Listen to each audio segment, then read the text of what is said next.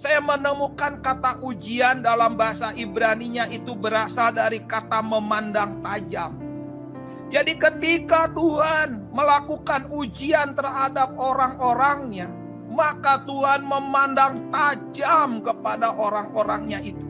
Karena itu setiap kali melihat kata ujian atau saudara menemukan kata ujian atau saudara membaca kata ujian, kalimat itu sebenarnya sedang berkata Tuhan memandang tajam hidupmu. Tuhan memandang tajam bagian-bagian dalam hidupmu supaya semua bagian dalam hidupmu tidak ada yang lemah, tidak ada yang berantakan, tidak ada yang hancur.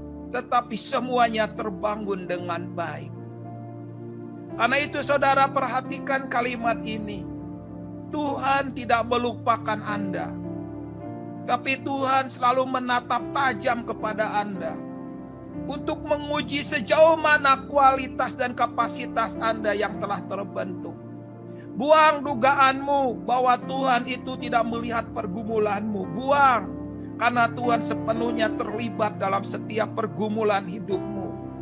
Tuhan melihat kebutuhan hari esok, melihat perjalanan masa depanmu, dan memakai keadaan-keadaan yang saat ini engkau sedang hadapi, dan menciptakan ujian pada hari ini untuk persiapan di masa-masa depan bagi hidupmu.